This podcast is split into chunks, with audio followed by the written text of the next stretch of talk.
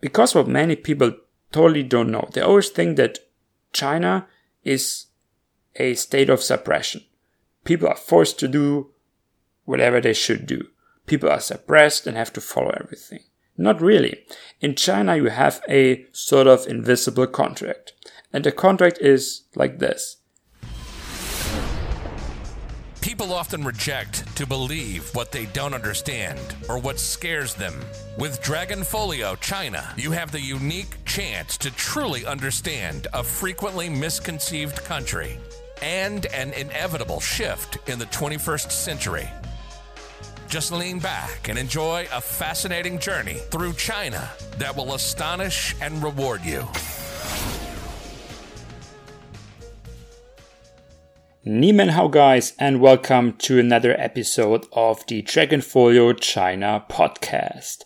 My name is Eric and today we gonna talk about the largest city in China, at least population wise. I will talk and discuss the current situation in Shanghai. But not only this, I will go way beyond that and tell you my own experience because Shanghai is a very special city for me. And I want to explain why and why I think that Shanghai is a very unique place on earth. Well, that's my last episode from Bangkok. I can already announce that after six months, I'm going to leave Bangkok very soon my next destination, um, I will tell you at the end of the episode. So stay tuned if you're curious about that. It's worth listening anyways. And I have to admit that there are a lot of things on my mind these days. There's a lot happening around the world. Obviously, a lot of, yeah, very, um, interesting, but also partly horrifying events around the world. Everyone seems to be involved including China, including America, including the East, I mean, mainly Russia and all other former Soviet states, and of course Europe. So it's a bit messy. And obviously, there's one thing that is an additional oil in the pan, and that is the current lockdown in Shanghai, which is not an easy situation for sure. But as always, it also leads to a lot of misconception, misinformation, and this is why I think I have to talk about Shanghai and also seize the opportunity to talk about this great city. I think it's really um, an amazing place, and I hope actually everyone has the chance to visit it once in his lifetime. For me, Shanghai will always be a special place, that's for sure. It's actually the first city or the first place that I ever visited in China. That was in 2017, 2016. I'm not sure actually about the precise year, to be honest. Uh, I think 2016. The reason that most foreigners go there first is probably that it is, well, one of the most accessible cities. And at the same time, it is the most international, I think, until today. On top of that, it's at the same time the city that I visited most frequently. So I have been to China six times in total, and I've been to Shanghai five times already.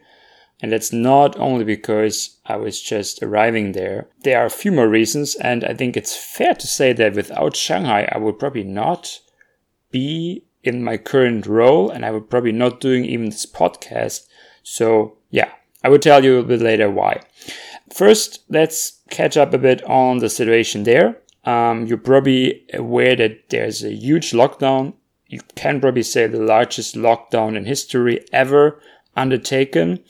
What happened is that the COVID cases really sparked in Shanghai, and then the authorities decided to more or less lock down the city completely.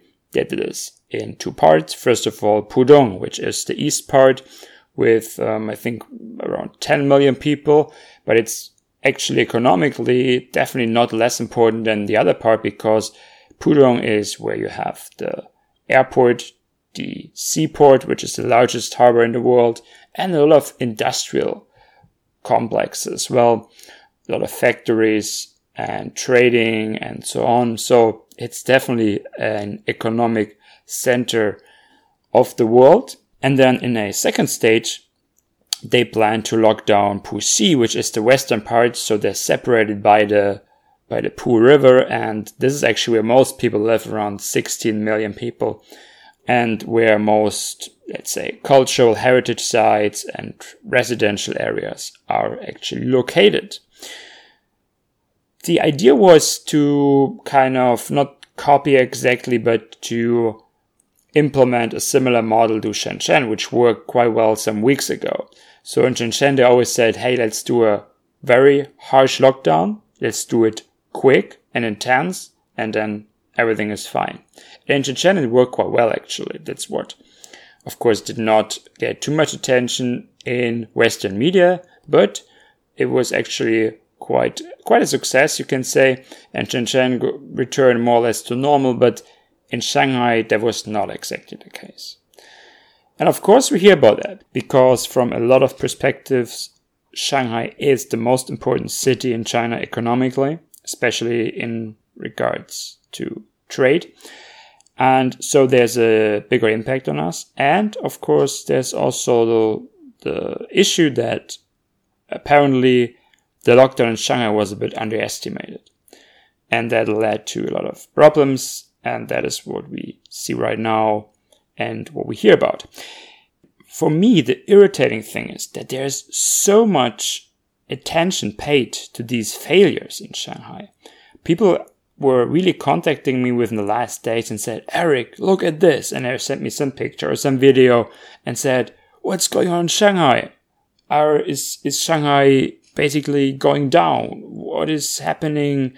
Is it, uh, I don't know, the end of uh, the Chinese empire or something? Or what are the consequences? And they were like, so this, they seemed scared and they were, I don't know, it's, I think it's a mixture of, of fear and also of uh, being shocked and, and, um, yeah, not n- knowing what's going on. And they feel like that this might have huge impacts on, on themselves, on the economy and on China. And, and of course, there's also this narrative again. I told you, totalitarian state leads to nothing.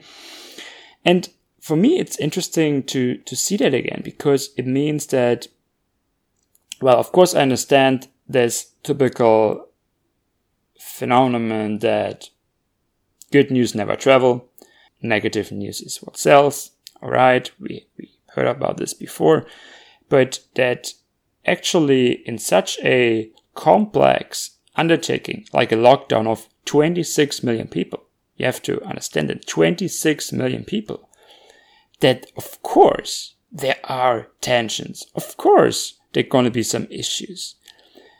And now you see that there are few instances, probably a lot of instances if you take the absolute amount, and people try to basically derive from that that the whole city or country is in huge trouble.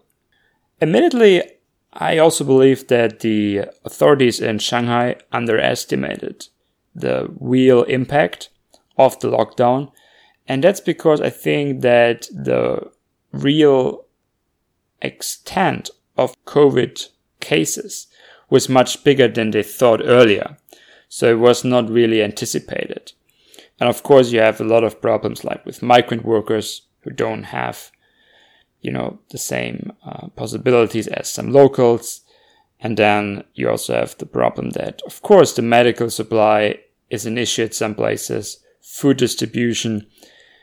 I get it. So not a big surprise. Then the question is next, what would you expect if they lock down a city with 26 million people? For me, it would be chaos. And I mean, Shanghai is huge. When I was there for the first time, I realized Shanghai is immense. I remember that I had an interview for a job actually.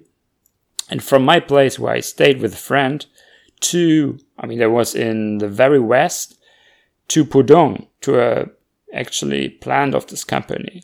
It took me three hours early in the morning. So the interview was scheduled for 9 a.m. in the morning. I left at 6 and arrived just in time. And there was actually not even like any horrible traffic jam or any congestion. I just took the public transport, sort of the fastest way possible, but I crossed nearly the entire city and I arrived just in time. I took the subway. I took even a ferry to cross the river. I, I, used the bicycle. I used several means of transportation. But it gave me an impression of how large the city is. But at the same time, Shanghai always seemed like a very well organized and structured city to me, despite its size. It's not comparable with many other places that I saw, especially in Asia, which seemed really like chaos. That's not Shanghai. But of course, a lockdown with 26 million people is nothing that you do on a daily basis and that you can really prepare for. So when I heard that, gotta be honest, I was like, oh boy, that's really gonna be a mess and probably has a lot of impacts.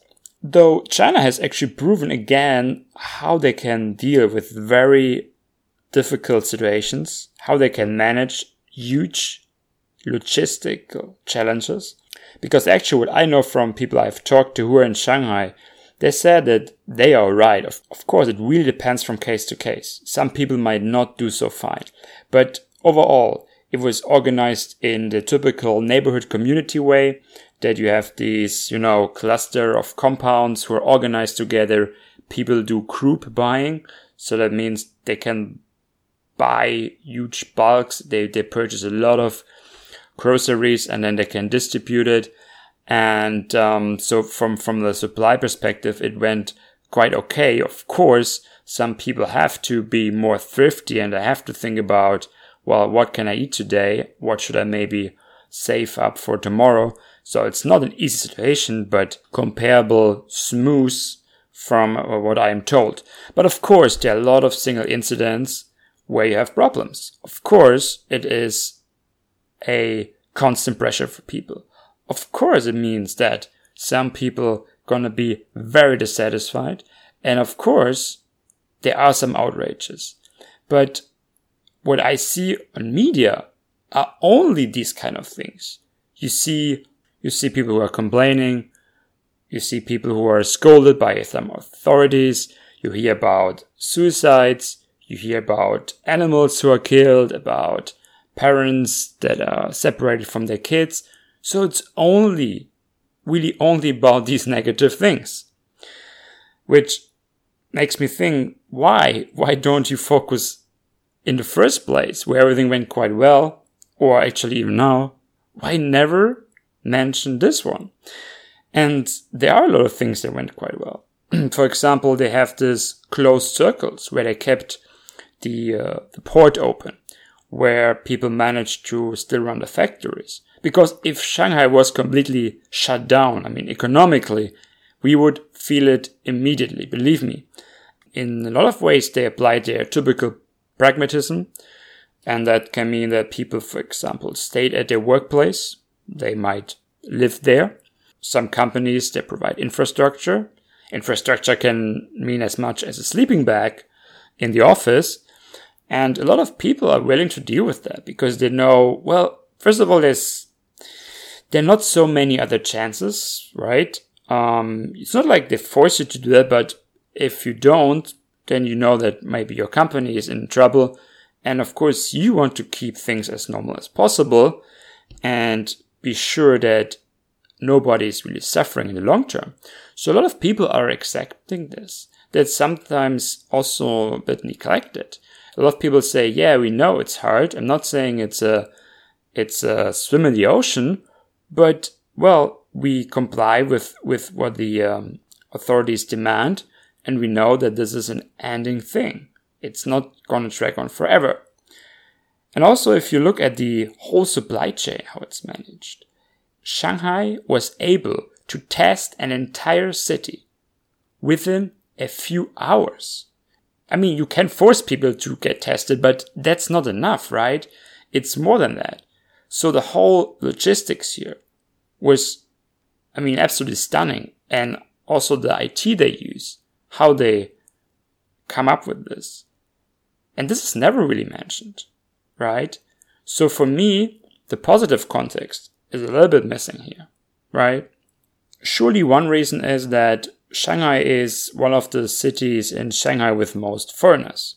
And of course, these foreigners, or at least those who are left, actually, now it's pretty empty, but there are still some foreigners, of course, they report these kind of things. So, so the first thing they do is putting out their phones and filming everything outside that is possible and yeah, basically submitting it to whoever cares.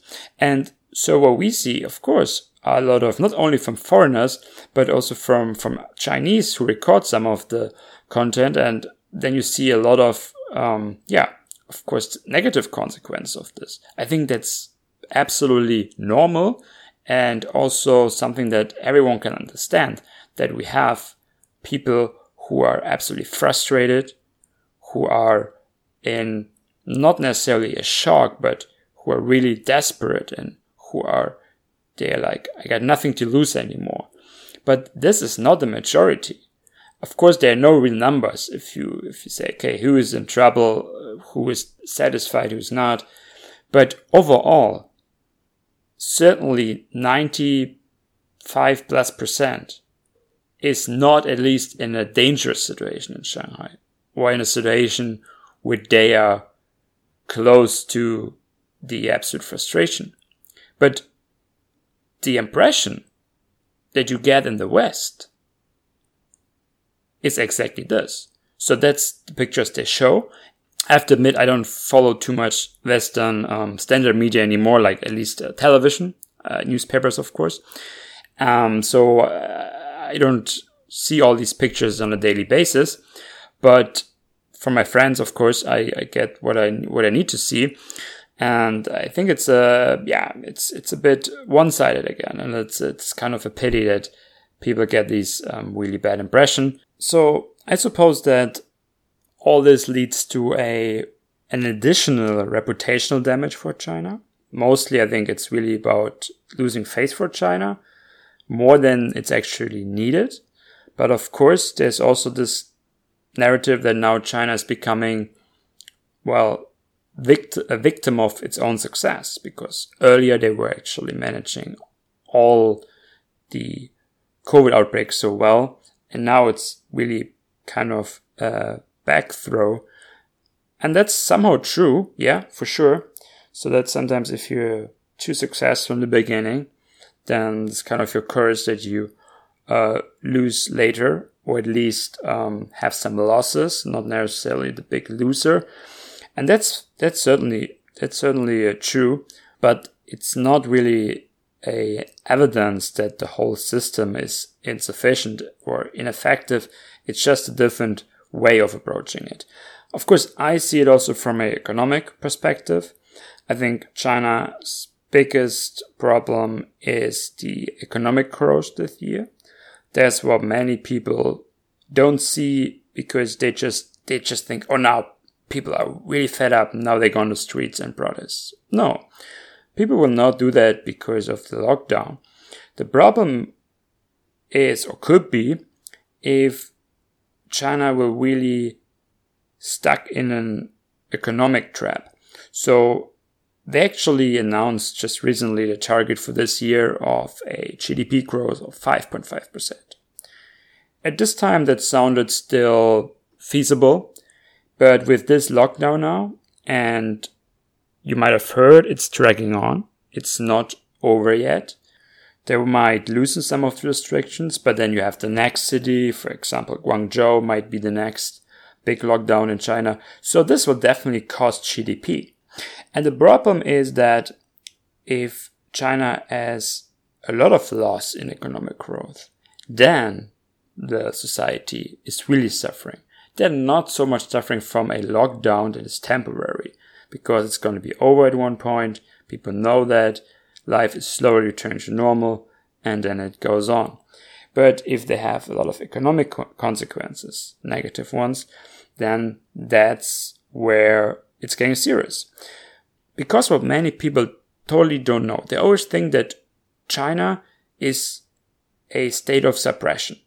People are forced to do whatever they should do. People are suppressed and have to follow everything. Not really. In China, you have a sort of invisible contract. And the contract is like this. People, at least right now, trust their government. They comply. They support the government. And the government in return makes sure that people are a bit wealthier every single day. And that worked very, very well for the last decades. Chinese, not only the rich, but nearly everyone are becoming richer. Their wealth, their income are all appreciating. In other words, living conditions are better. So there's no need to complain. People say, I don't care how you at the end do politics, as long as me and my family are having a good life and I can see a brighter tomorrow than the day yesterday was. Logically, the system does not work if it turns out the other way.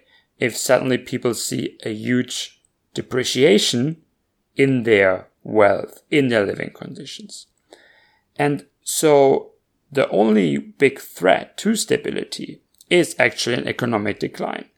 So there is no real figure. I mean, some people I remember like years ago they said, oh, China needs to grow at least, at least 10% every year. Otherwise, there's to be a huge instability. Well, we had 6%, 8% growth and stuff before nothing happened. So you can't really say that 5 or 4% going to be the crucial marks. But of course, if it's too low, then we have a problem. And each lockdown will definitely cost some form of economic growth. And if they're too frequent, then you have some mid to long term impact as well. And then it's going to be difficult to just catch up within a few weeks again. So this is the big question that China has to answer. How are we going to deal with our, they say they will stick to the zero COVID policy. And yes, they might, they might do that. But the question is, can they do some adjustments? Because I think it is necessary and there are no other ways because otherwise they really fall behind because the rest of the world is opening up. I said I'm in Thailand and Thailand is very conservative in this way too, but even here you see that things are slowly returning to normal. In China, you don't see any signs of that. So this is, I think, very interesting to watch and observe how China is dealing with this situation and how they actually plan to return to a more normal world again because at the end they have to. Otherwise, they put everything at risk that they built up within the last years. China is too smart. The Chinese leaders are much too smart to do that. So I'm really curious what's gonna happening. Some say the Shanghai lockdown might be the peak already and afterwards it's becoming less. Hard to tell, to be honest, really hard to tell because I also never expected that a lockdown like this will still take place and it happened. So yeah, let's, let's see. I'm very curious about that. Yeah, of course, this whole background is quite um, negative, uh, but I think it's important to talk about that. So that's why towards the end of the episode, I want to give you some impressions of my time in Shanghai. All of my stays were quite short, but the good thing is when you stay at some place for a very short time, then you often actually do and see more than if you stay longer. I guess a lot of you can actually subscribe to that because sometimes you go to a place and you got plenty of time and you're like, oh yeah, yeah I can do this next week. I still got next month. And then towards the end, you're like, oh, damn it, I didn't see anything. I didn't do that. But for me, Shanghai was usually just like two weeks and I did a lot. Like every day I went out, I I had a rough plan what I what I do. Um, my first impression of Shanghai, that's something that I will never forget, was really leaving the airport and getting on this maglev train, this trans Transrapid train, which was bought from Germany, which was a yeah German technology, but which we for whatever reason, and there are a lot of explanations for that, which I don't want to mention here, but we don't use this technology anymore, even though it's one of the most efficient and fastest technologies for transportation. And so I was leaving the airport with more than 400 kilometers per hour towards the city. And then you're in Shanghai and you realize already what makes the city so special. And that is that it's really a absolute mix of modern city and traditional city. So there are a lot of places where you see how China developed. And there are people who, who told me they've been here 20 years ago. There was like nothing. There was no skyline. And then you, you see in Shanghai the, the bund and everything, this like impressive skyscrapers, towers, buildings, light shows. But you still see temples, you see all the traditional Chinese buildings, especially in the older quarters. You also have like older villages, which are either in the city or nearby, which you can visit, where you see actually how the former Shanghai looked like with uh, old water streets, uh, where you can have good food as well, where you can take some boats. Uh, we have some markets and uh, where you see the old Shanghai. Also, when you walk around, I was located in a more local area, and then you still see all these like nice noodle shops. You see nighttime, you see people going out, having their barbecue, drinking beer.